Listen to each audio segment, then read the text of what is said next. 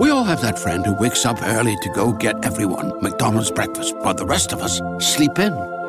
This is your sign to thank them. And if you're that friend, this is us saying thank you. Now get a sausage McMuffin, sausage biscuit, sausage burrito, or hash browns. Choose two for $2.50. Enjoy a large iced coffee for just $2. Price and participation may vary, cannot be combined with any other offer or combo meal, single item at regular price. Ba-da-ba-ba-ba. All Hit Radio.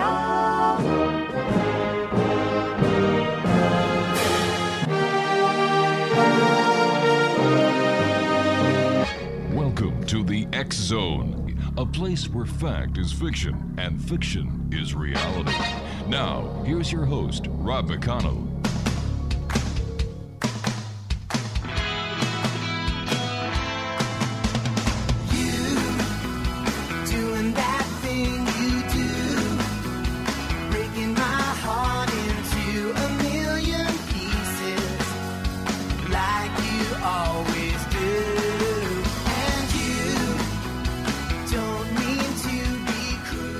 And good evening, one and all.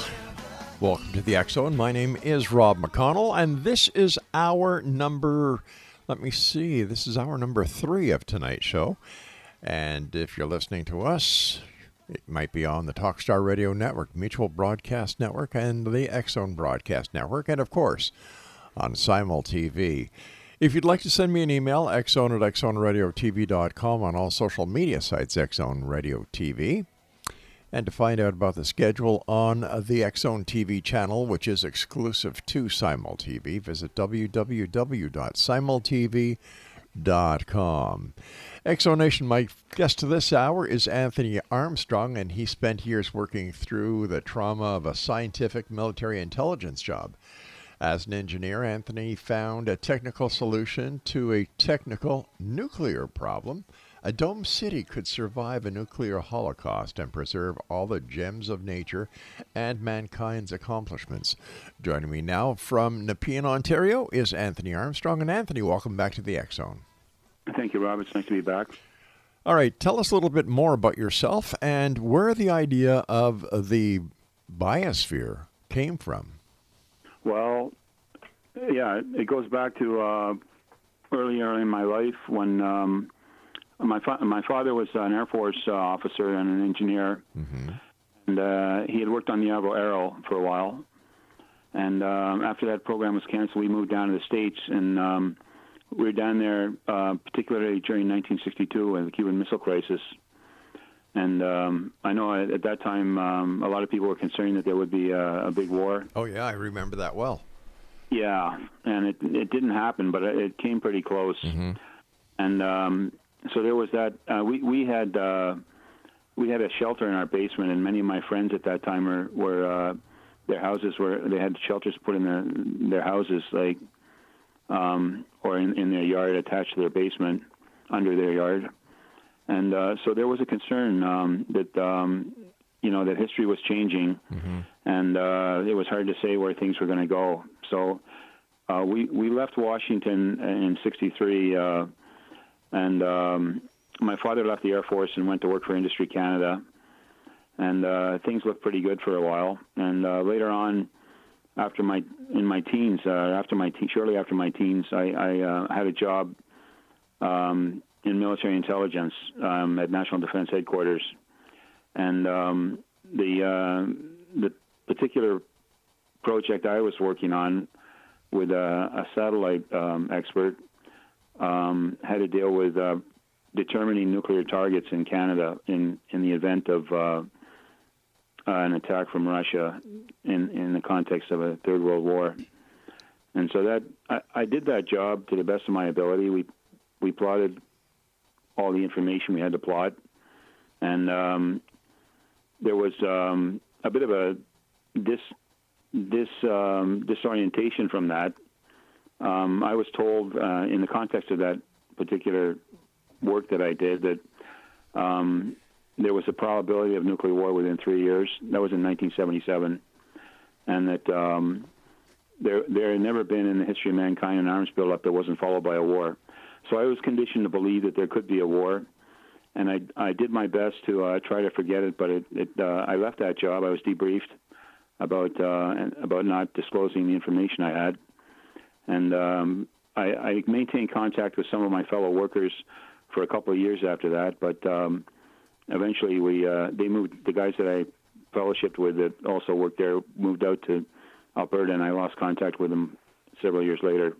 But uh, I, I I believed at a certain point there could still be a war, and I wasn't sure, but I, I thought it, you know, there, there might be a probability there could be a war, and I thought that I should try to prepare for that somehow. And the, best way I could think about preparing for it was to design a structure that could survive a nuclear war and could preserve um, our our human species and plants and animals for several hundred years um, in in a shelter, um, while while the outside world was uh, slowly healing from the effects of uh, large conflict. And so I, oh, it took me a while to get the, the structure figured out. Several years. I I built a special drafting board to to, to do the drawings for that, Mm-hmm.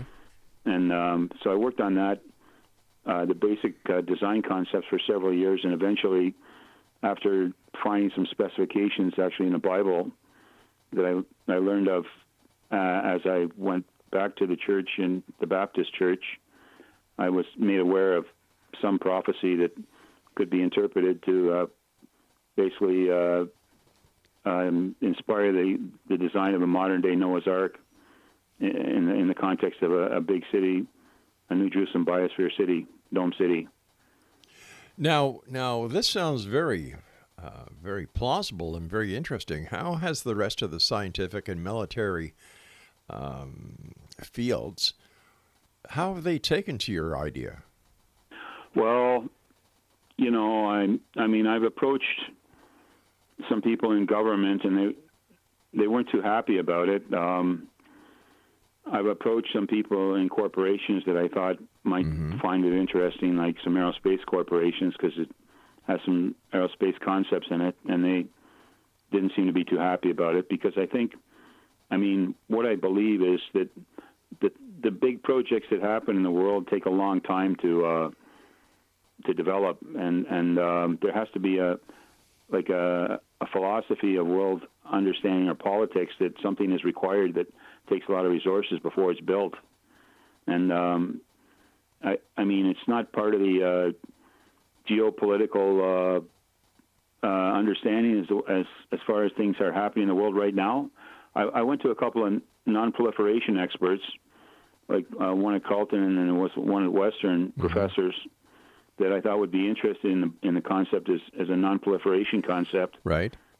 non-proliferation of mass weapons of mass destruction, and they they didn't uh, they didn't uh, see it. I guess I mean I, I don't have any large organization behind my work, but I mean I, I had the documentation and and I think they were basically um, shocked by it. Um, I, now I don't know what, what, what they had on their agenda. I, one one of the non-proliferation, non-proliferation experts indicated that they had um,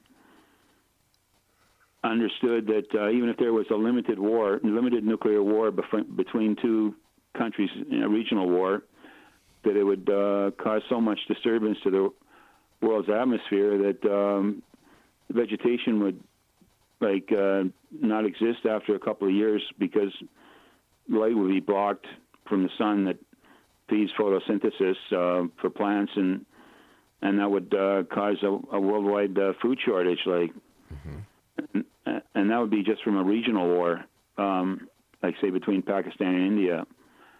So it, it it's a bit uh, unnerving that uh, these things are possible but um, instead of addressing fully the uh, the process of uh, limiting nuclear weapons or talking about peace, there seems to be a lot of aggression and competition between different countries, and and uh, I, I don't think I, I mean the people in, in the military have a, a responsibility to uh, develop their arsenals to defend themselves against any potential enemies, but the same philosophy applies to potential enemies. So the question is, what is it? What does it take to uh, to stop all this uh, process of destructive technology being developed?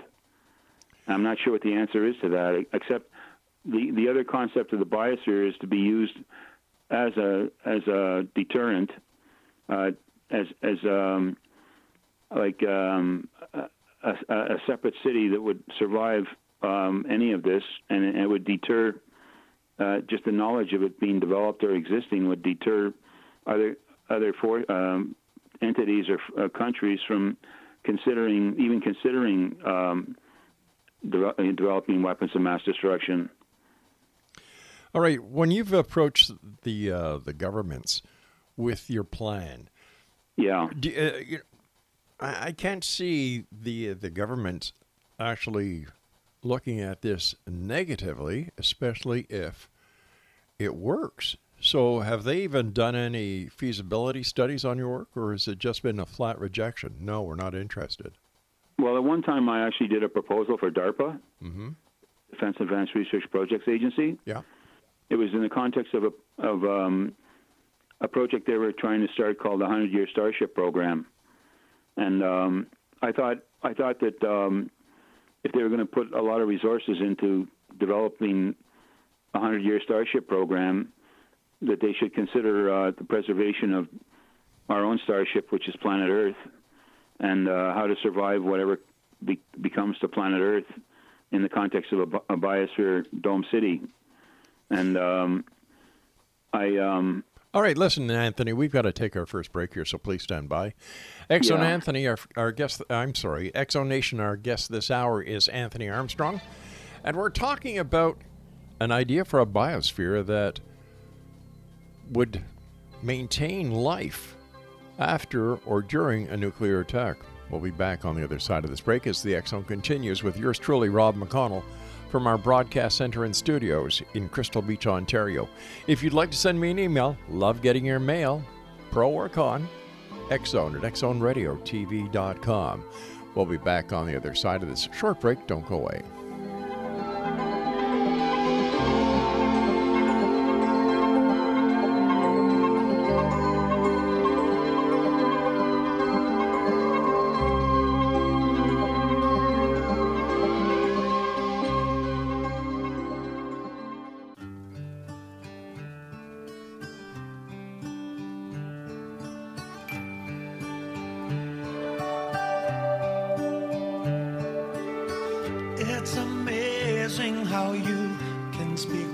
it to my heart.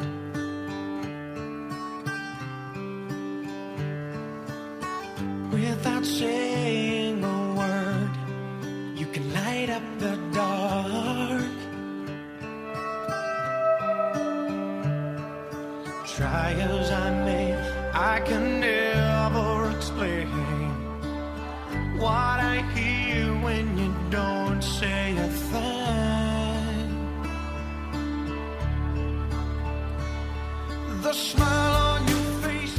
back, everyone. Anthony Armstrong is our special guest this hour. We're talking about his idea for a biosphere. And uh, tell me the size of this biosphere, or does it depend on where the biosphere is being built? Okay, um, the size um, is determined by biblical specifications, and and the basic footprint, uh, the, the, the the base of the biosphere is um, 4,500 cubits by 4,500 cubits. A cubit is 18 inches, so it's 6,750 by 6,950 feet at the base, which mm-hmm. is about a mile and a quarter by a mile and a quarter. And it's um, the base height of the towers. There's 12 towers that define the geometry and layout of the biosphere. The towers um, stand about 900 feet tall, and and the, ex, the external part of the towers has a framework that uh, supports um, a, an overhead dome on, on the top of the towers. And uh, the dome is about another 600 feet high. So um, it's the biosphere is fairly large, um, but the idea is uh, that you have to support a large population um, to to survive what whatever happens. And according to like um, population experts, if you want to preserve a gene pool of mankind, you need between 10 and 40,000 people to be part of your community. So you don't have any interbreeding problems or you you don't have any um, problems with genetics. So the concept of the biosphere with 12 towers is for each tower to accommodate 12,000 people, roughly. 12 towers, that's 144,000, roughly 150,000 people. And um, only in the concept of what I worked on, 50,000, 50 to 55,000 people would go in the biosphere, and over time the population would fill out to about 150,000. And each tower, uh, which We all have that friend who wakes up early to go get everyone McDonald's breakfast while the rest of us sleep in. This is your sign to thank them. And if you're that friend, this is us saying thank you. Now get a sausage McMuffin, sausage biscuit, sausage burrito, or hash browns. Choose two for $2.50. Enjoy a large iced coffee for just $2. Price and participation may vary, cannot be combined with any other offer or combo meal, single item at regular price. Ba-da-ba-ba-ba. in the residential section has 60 floors. They have uh, there's 80 units on each floor. Um, the the floor each floor is uh, the outside dimensions of the whole tower is 700 by 700 feet. So it, with uh, 80 units, especially laid out on a floor with balconies and airways and everything, uh, you can you can accommodate in each unit. You can accommodate about two to two and a, two to three people or two and a half people in 2,100 square feet of accommodation per every two or three people, and and that's that um, defines uh, the residential layout, and um, so it it's very large. I mean, there's different facilities inside. There's recreational facilities, there's medical facilities, there's science and engineering facilities, and there's um, all the different infrastructure components that are required to support. There's biomes in the corners which have vertical agriculture to support all the agriculture that supports the food necessities of the population. And the people inside would have to be um, vegetarians because there wouldn't be enough land. There'd be some animals, but not not to be slaughtered for, for meat, but um, just for like um, ecosystem balances. But uh, Well, what, what kind of ecosystem balances are you talking about here? Well, um, there's biomes in the corners, and they're and they have different um, climates in them for different seasons for the different kinds of um, ecosystems they have. Um, and, and the idea is to preserve as much life as you can. There are like genetic and seed repositories and micro uh, repositories, and um, and but there would be animals um, in in some of the uh, corner uh, biomes um, ecosystems um, just for the process of maintaining uh, some live animals. I mean, you have genetic material for animals too, but you'd want to have live animals um, for a number of different reasons, if not even just for uh, human uh, human factors. And uh, so there'd be farms in, in some of the biomes, and some of them would just have vertical, vertical agriculture, like for growing many different crops and, and, and food supplies to feed the people inside the biosphere. Now, how many of these biospheres would you see or would be necessary throughout Canada and the United States? Well, you know, Rob, I mean, uh, these are pretty big units, a pretty big uh, structure, so I'm not sure you'd be able to build more than one. I, I believe, though, that, I mean, even if they weren't built, I mean, eventually, if mankind uh, travels into space, um, they'd have to travel in a biosphere, basically, um, for, for their own human factors and for the fact that um, if you're going to colonize another planet, um, you would you would need uh, a lot of people. You, as I said before, you need 10 to forty thousand people, so you need a pretty big structure, and uh, you'd need a, a structure with ar- artificial gravity and force field technology to protect the inside of the dome, um, and that w- that would be in probably in the more distant future. I mean, if it'd be possible to build more than one, I'd say that's great, um, and and maybe that's possible. I mean, but but I, I I know that it would cost several trillion dollars just to build one, and that's that's for for all the materials that go into it, the research and development, uh, the transportation technology to to transport the materials to the site, um, and and the source the source of materials. I mean, would require development over time, maybe five to 50, 15 years. And um, So we're not Yeah, talking. you- We're not talking about something that could actually be implemented, you know, in, in the next three to five years. No, no, no, I'm, I'm thinking it'd be um, 15 years minimum, and maybe if it isn't even possible in that time frame, then maybe 50 to 100 years in the future. But I know that you, you you need a lot of robotics to build it. You need a lot of uh, advanced computing systems for like CAD CAM development. Uh, you'd need uh, special transportation. You might need anti gravity, um, like uh, building techniques.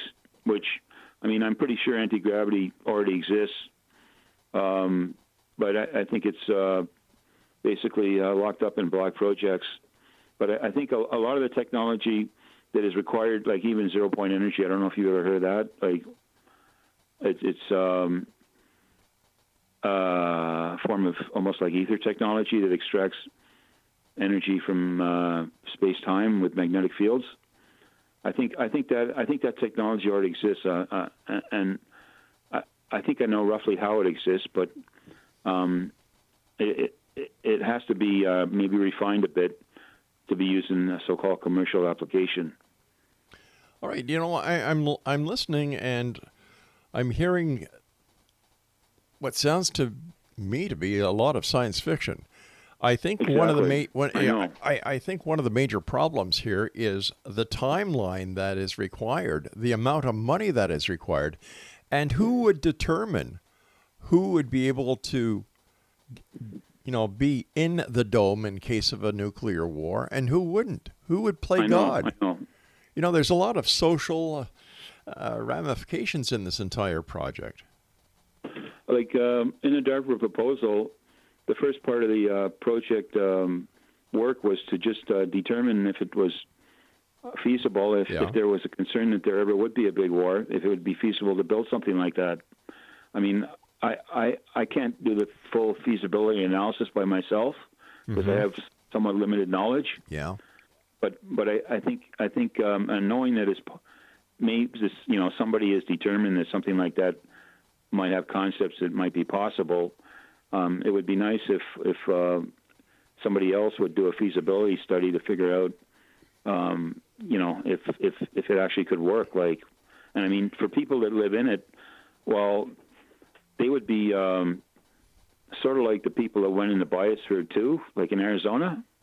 I don't know if you're familiar with that project. yes Yeah, I mean, they were chosen. There were eight people that went in there, and they were chosen based on their skills and their their ability to uh, understand the, the whole process and adapt to it.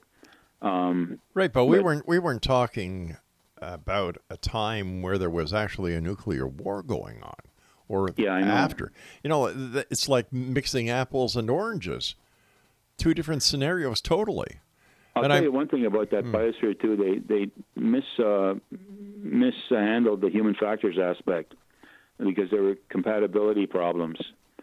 Um, and but the idea of the the, the biosphere city is that um, people would be there in families. Like there would be families of people that that, that live there, mostly anyways, and um, at least couples, married couples, and maybe small small families and um, so that might help in compatibility. I mean, there'd be a there'd be an organizational structure um, with 12, 12 tribes, like like in the Bible. All right, hold that thought. We've got to take our news break at the bottom of the hour.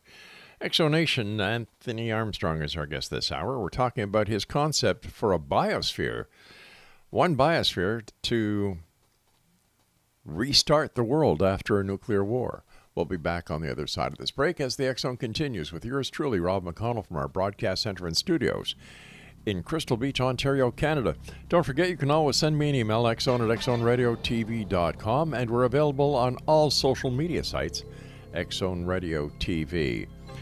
For the Xzone uh, TV channel that's exclusive to Simul TV, check us out at www.simultv.com.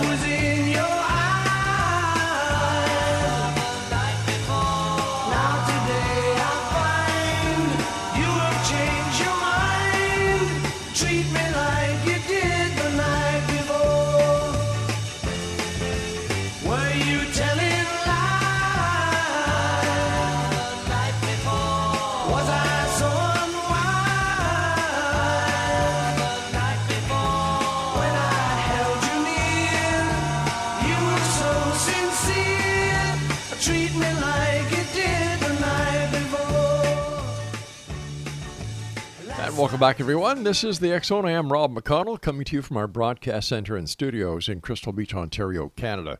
If you'd like to send an email, xzone at xzoneradiotv.com on all social media sites, Xzone Radio TV.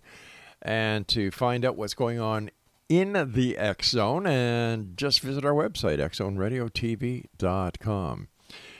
Anthony Armstrong's our guest. We're talking about his concept for a biosphere to house people and animals and basically a gene pool to restart the world after a nuclear war. I, ha- I have a question for you, Anthony. The Okay. materials or the concept, I imagine, is based on the technology of today. Yeah. What Okay. happens? And here you're talking about, you know, maybe a hundred years in the future for this project. How do you how do you compensate for the development of weaponry over the hundred year period? And how would this affect the actual planning and manufacturing of the dome? Um, I know that. Uh, I, I know there's a lot of dangerous technology that's being developed, Mm-hmm. and and I know there's a lot of good technology that's being developed. I mean, if you just take the robotics, for instance, um, I I don't know. It, there, there's uh, people at MIT and Boston Robotics, I think they're called, that are developing very effectively um, agile and autonomous robots that um, could be used for many different functions, including construction. Um, I think they're using them for security and surveillance to a certain extent. No, no. My my question is is as technology advances, you know, I'm, I'm not talking about the the uh, the the building of the dome. I'm talking about the material of the dome and its capability to withstand not only nuclear blast, but whatever kind of new weaponry that is developed that is much more effective and much more devastating than nuclear war. Okay. How do you figure this into your equation in the formula for the success of the dome? Well, I think the worst so far. I mean, the worst um, destructive uh, instrument would be a nuclear nuclear blast. Mm-hmm. Um, the idea would be to uh, develop a perimeter around the dome with special aircraft and um, directed energy weapons that would shoot down anything that came close to the to the dome. Yeah, but but aren't we saying that the dome is a result of after a nuclear war? So why would you have to need the, all this different armament and this protective power around the dome if the you know there's been total annihilation already? It makes no sense. The idea is that um, I believe, anyways, I could be wrong about this, but I believe that, that the biosphere would be built uh, during the beginning of a, of a war.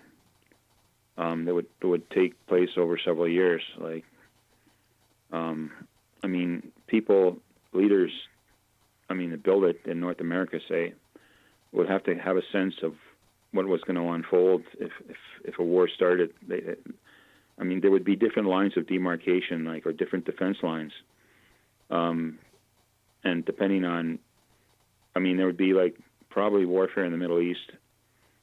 I mean, in the context of biblical prophecy, and also like because of the focus of uh, um, adversaries in, in the Middle East. Oh, Um, okay, but- but here, here's here's another problem that I see, or a question that I have pertaining to this entire concept. If you were saying a little while ago that it could take up to hundred years to build this dome, that's Yeah, well, what I'm saying about that, Rob, is um, that I don't know when it's going to be built, and I mean I don't know how long people can maintain peace on the planet. I mean, if they can maintain peace for another 50 years, that'd be great. I, I'm, I'm not- I'm not sure if that would happen that way. I'm, I'm trying to be optimistic in that context. I mean, I, I know that. I mean, if if if the war broke out very very shortly, say in the next couple of years, although I've always thought that it would come in the near future, and, and I was thinking that 25, 30 years ago, and I was wrong. So I I, I don't know exactly how history is going to unfold, but I mean the the only um, concern that I or hope that I have is that if if war does break out, and it, it looked like it was going to be somewhat devastating, that there'd be um, a, a, an ability still to uh, make something that would survive the war and help us uh, as a species survive. Like, Is it possible? We all have that friend who wakes up early to go get everyone McDonald's breakfast, while the rest of us sleep in. This is your sign to thank them. And if you're that friend, this is us saying thank you. Now get a sausage McMuffin, sausage biscuit, sausage burrito, or hash browns. Choose two for $2.50. Enjoy a large iced coffee for just $2. Price and participation may vary, cannot be combined with any other offer or combo meal, single item at regular price. Possible that the governments of the world have already developed a system to to maintain life after a nuclear war. I think so. Yeah, they developed deep underground military bunkers, a lot of underground stuff, as far as I know. So I- why I- so why would this dome be necessary then? Well, because I don't think uh, a deep underground military bunker is the best way to survive. I mean, um, for one thing, um you wouldn't have expo- uh, direct exposure to sunlight, which I think we need to some extent for our, health. But am I am I not correct in understanding that in case of a nuclear war, the sun would be blocked out by the um, nuclear snow anyway, or the nuclear fallout? Yeah. Yeah. So, But- what difference would it make if it's underground or above ground? The other problem is if it was below ground and people, and there was still an adversary to, to deal with, you you'd sort of be hamstrung if you put all your resources underground because uh, you wouldn't be able to defend yourself as well if, if you were underground. Um, I know I know that most military planners believe that the best way to survive a war is underground, like a nuclear war Yeah. which is why like m- many military installations have been underground, like Cheyenne Mountain, Yep. and our North Bay was the NORAD system there was underground, and I think it still is operating there. So I mean, and and, and of course uh, the Diefenbunker, which actually some of the guys I worked with were supposed to go up to in, in the case of a war. Obviously, that was underground. Yeah, that was in Carp, Ontario, right? Yeah, it's still there as a as an, um, a tourist attraction, but um, who knows? I don't know. Um, So, uh, so was, when we're looking, you know, when you when you're talking about government, uh, it all comes down to dollars and cents. Exactly so far, anyways. So when we're looking at the cost of building this dome compared to building an underground structure, which which which is which is more feasible and which is less costly? I don't know what the population of the underground military bunkers is. Um, they would have to have their own um, agriculture underground there and, and their own energy source, and, and transportation would be difficult. In the context of the biosphere, there's transportation craft that go in and out of the biosphere to reseed different ecosystems with microbes and, and Yeah, and I, I. I understand that, but let's get back to reality over here. Be- Okay. Because we're we're talking about the future. right. Okay, let's talk about today. Okay. Be, you know, like I, I understand that it, the the biosphere sounds like something that you would see in a science fiction movie on the moon or another planet. Right. But we're here. Well, on, but we're here on Earth. Yeah, I mean, actually, to tell you the truth, I mean, there are um, people that are developing space programs that believe we should put a uh, a colony on Mars as as a as a backup for our civilization on Earth. I, I don't know if you're familiar with that concept. Oh, sure I am. Yeah. Yeah, and I mean, to me, I mean that would cost probably tens, if not hundreds, or more billions of dollars. You're right. And even if even if there was no war on Mars, and and it was totally peaceful there, um, it would be almost impossible to live there for an extended period of time, because it has a much lesser gravity. It's got no atmosphere, and and and it's you know fair, a fairly hostile environment. Like, and the i- the idea was to me, anyways, that instead of looking at putting a colony on Mars, we look at building a structure on the Earth that would survive and help repopulate the Earth. But that, uh, uh, okay, now you see, I'm I'm getting a little confused here because I, I don't know what the what the idea behind the the uh, the biosphere is. is it only feasible if there's a nuclear attack or nuclear devastation of the world? I know there's other um, justifications which I have limited knowledge of, but I mean, a celestial body impact on the Earth, which uh, could block out the atmosphere for a while, would be another justification. I mean, and that you know you'd only do that. I mean, if you had knowledge of, of such a uh, an impact occurring, and uh, I um, I frankly I don't I mean I don't have that kind of knowledge to know if that would happen, but I know right. there are some scientists that are concerned about that. Okay, stand by. We've got to take our final break in X Zone Nation. When we come back, we're going to be wrapping up this hour with our guest, Anthony Armstrong, here in the X Zone from our broadcast center and studios in Crystal Beach, Ontario. Check out the current edition of the X Chronicles newspaper with our compliments at www.xchronicles.net. I'll be back on the other side of this break, wrapping up this hour here in the X Zone. Don't go away.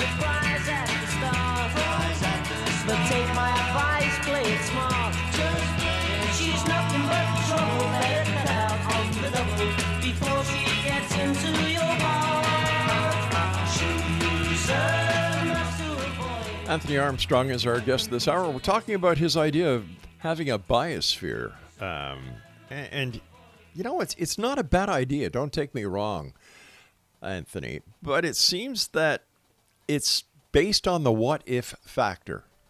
Pretty much. And how did you say that you got the dimensions from the Bible? Did this idea come to you from uh, your your biblical beliefs? It started off as basically a concern that um, there could be a nuclear war based on what I learned in national defense, primarily in experience in Washington. And um, I um, started off basically with a secular design, if you want to call it that, Right.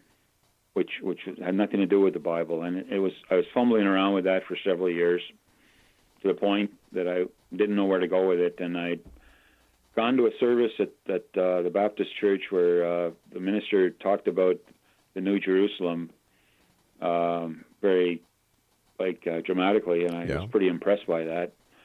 So I started at that point looking through the Bible for different specifications, and there are like um, uh, hints at this uh, design or process in, in different books in the Bible, uh, like in First and Second Peter, when it talks about um, the coming of the Lord, the second coming of the Lord. It says is in the days of Noah, or it talks about Noah, and it and it talks about the days of Noah in Matthew 24 when when Jesus is talking about his return, and um, there's specifications in Ezekiel for for the holy city, which is the 4,500 by 4,500 cubits, and there's specifications of uh, 12,000 furlongs in in uh, Revelation, and people don't understand what that fully means. And I mean, uh, there are different ways to interpret it, and and I tried to interpret it in a way that would make it possible to to fit into uh, some kind of engineering we're familiar with.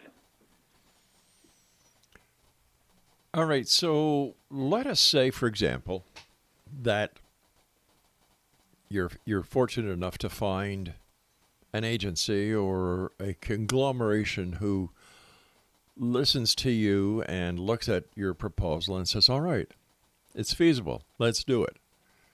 Okay. What's the next step? Well, it's a bit tricky actually. Um, the question is, I mean, if if somebody thinks it's feasible, would they want that to be public knowledge or would they want it to be secret? Like at that point, I mean, I've tried to make um, some people aware of it publicly. Mm-hmm. But if somebody actually wanted to make it real, I mean, you put together a project team, and then the question is, where do you get your project officers? You know, I mean, if if the universities were secure, I could say there could be contracts with universities for development, but I I, I don't know if they're really secured based on um, a lot of mixing of people that go in and out of the university. But I mean, you'd probably want to work with universities if you could. Um, you'd want to work with people in in government and some corporations. You do contracting. Um, unless I mean, unless you just make it uh, away from everything else, like they did with the um, the Manhattan Project. I mean, they had a site. I think it was in Los Alamos, where they put together a, a bunch of project people, and they worked away from a lot of other uh, cities and stuff. They just uh, worked worked on it in a remote location, and, and uh, slowly worked out the uh, you know the different details of how to make a, a nuclear weapon. Uh, But do you But think that building something that is a mile and a half by a mile and a half would be and quarter, that mile a quarter. would it be easy to to you know to hide the ama- uh, the amount of traffic construction and I know, I know. you know, I, I, But it would be built, I, Rob. I mean, if it was built, I think it would be built in very uh, challenging times, and um, it would be built as a, a last resort. Uh, seeing that, uh, I mean, I hate to, I, I hate to say this. I mean, I, I can't even talk to my family about this. I mean, that's made it hard on me because they don't want to think about stuff like I don't necessarily want to think about it, but I I'd rather think about how to survive a nuclear war than to believe that there was going to be one. I couldn't do anything about it. So I mean, it it might be hid, it might not be hid, um, depending on what the circumstances were about what was going on in the, in the world at that time. Like, I mean, if people started working on it, saying in the next couple of years, I think it would have to be secret at first until until it really got kicked in, and then maybe the, the public would be made aware um, just to believe that uh, you know that uh, somebody would survive, or it, even even if it even if it, it didn't fully develop in a nuclear war, it it, it could develop into um, an instrument of uh, deterrence to make sure that you know that, at a certain point the war would subside and and uh, people would have to live in peace. Like, I mean, I honestly believe we could get along with our adversaries if if uh, if we all like were concerned about each other's well-being, like, Mhm. including the Chinese and the Russians. I, I think we could get along with them if uh, if we all felt that we, we shared a stake in survival on planet Earth.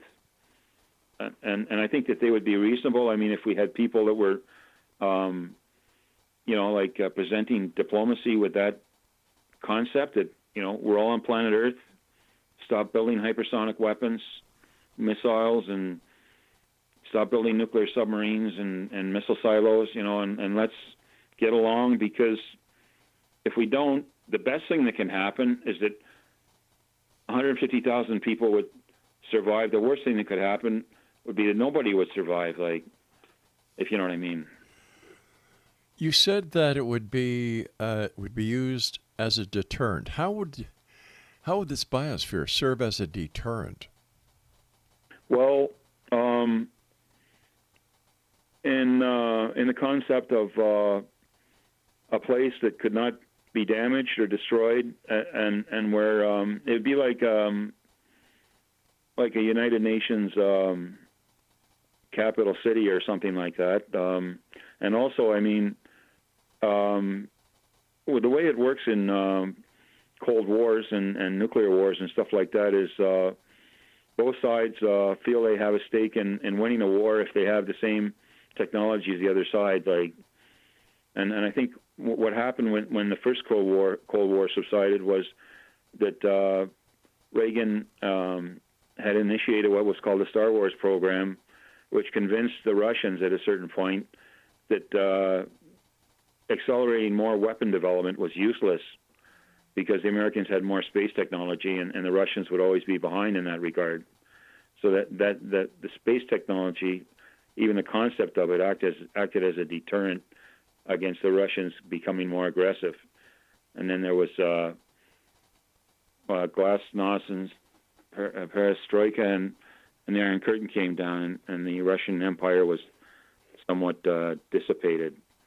And I, I, I mean, that was a concept in at that in those days. The concept of deterrence was was Star Wars, and I think some of that Star Wars technology was actually developed, and we don't know about it. But uh, the concept that I'm thinking of for a deterrent would be to build an impregnable city that would survive.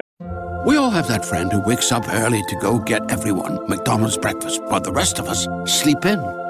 This is your sign to thank them. And if you're that friend, this is us saying thank you.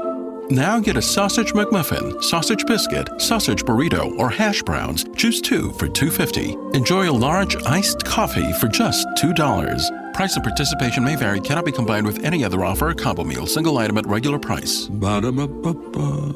Geico asks, How would you love a chance to save some money on insurance? Of course you would. And when it comes to great rates on insurance, Geico can help. Like with insurance for your car, truck, motorcycle, boat, and RV. Even help with homeowners or renters coverage. Plus, add an easy to use mobile app, available 24 hour roadside assistance, and more, and Geico is an easy choice. Switch today and see all the ways you could save. It's easy. Simply go to geico.com or contact your local agent today. of uh, anything, and and sort of force people to make peace with each other. But how would that city force people to have peace? It makes no sense.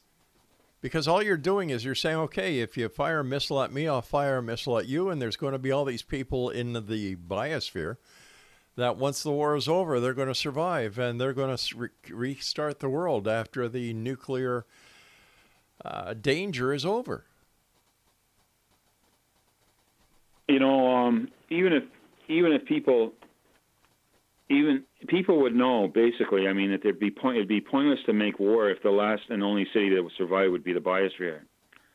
It would be pointless to make war knowing that that was the only city that would survive. Like, and um, Well, what would happen if it was made public and the other countries, Russia, France, Yeah. the United Kingdom, everybody built one of these? What would be the deterrent value at that point? Um, you know, they. I think actually, Rob. I mean, uh, if you look at the people that are living in the biosphere, um, and if there was a war and there were multiple biospheres built, whoever survived in the biosphere would clearly understand that um, destroying each other was not the best option, and because it boiled down to people living in biospheres. Um, and so it would still you know, in that in that philosophy or psychology, it would be somewhat of a deterrent uh, for any further warfare because people living in the biospheres would know that uh, it's not nice what happens when people are engaged in trying to destroy each other. Hey, Anthony, I hate to do this, but our time for tonight is up. I want to thank you for joining us. And uh, I'll tell you, X Zone Nation, it's it's a way out there idea, and I can understand why he's having problems getting people to listen to him. It's a deterrent. No, it's not. Anything that can be built can be destroyed. Let's face it, guys. Russia and the United States decide to go to war in two years. Can you see them saying, well, wait a minute, hold on, it's going to take 100 years for us to build a biosphere? I don't think so. All right, I'll be back on the other side of this commercial break with the news as we continue here in the X Zone with yours truly, Rob McConnell from our broadcast center and studios in Crystal Beach, Ontario, Canada. Send me your thoughts on the biosphere X Zone at xzoneradiotv.com. Don't go away.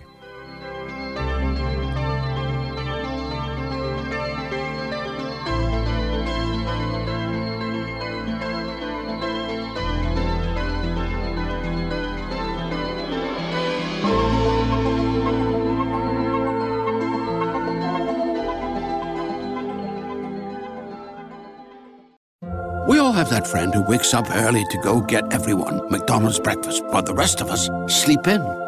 This is your sign to thank them. And if you're that friend, this is us saying thank you. Now get a sausage McMuffin, sausage biscuit, sausage burrito, or hash browns. Choose two for $2.50. Enjoy a large iced coffee for just $2. Price and participation may vary, cannot be combined with any other offer or combo meal, single item at regular price. Ba-da-ba-ba-ba.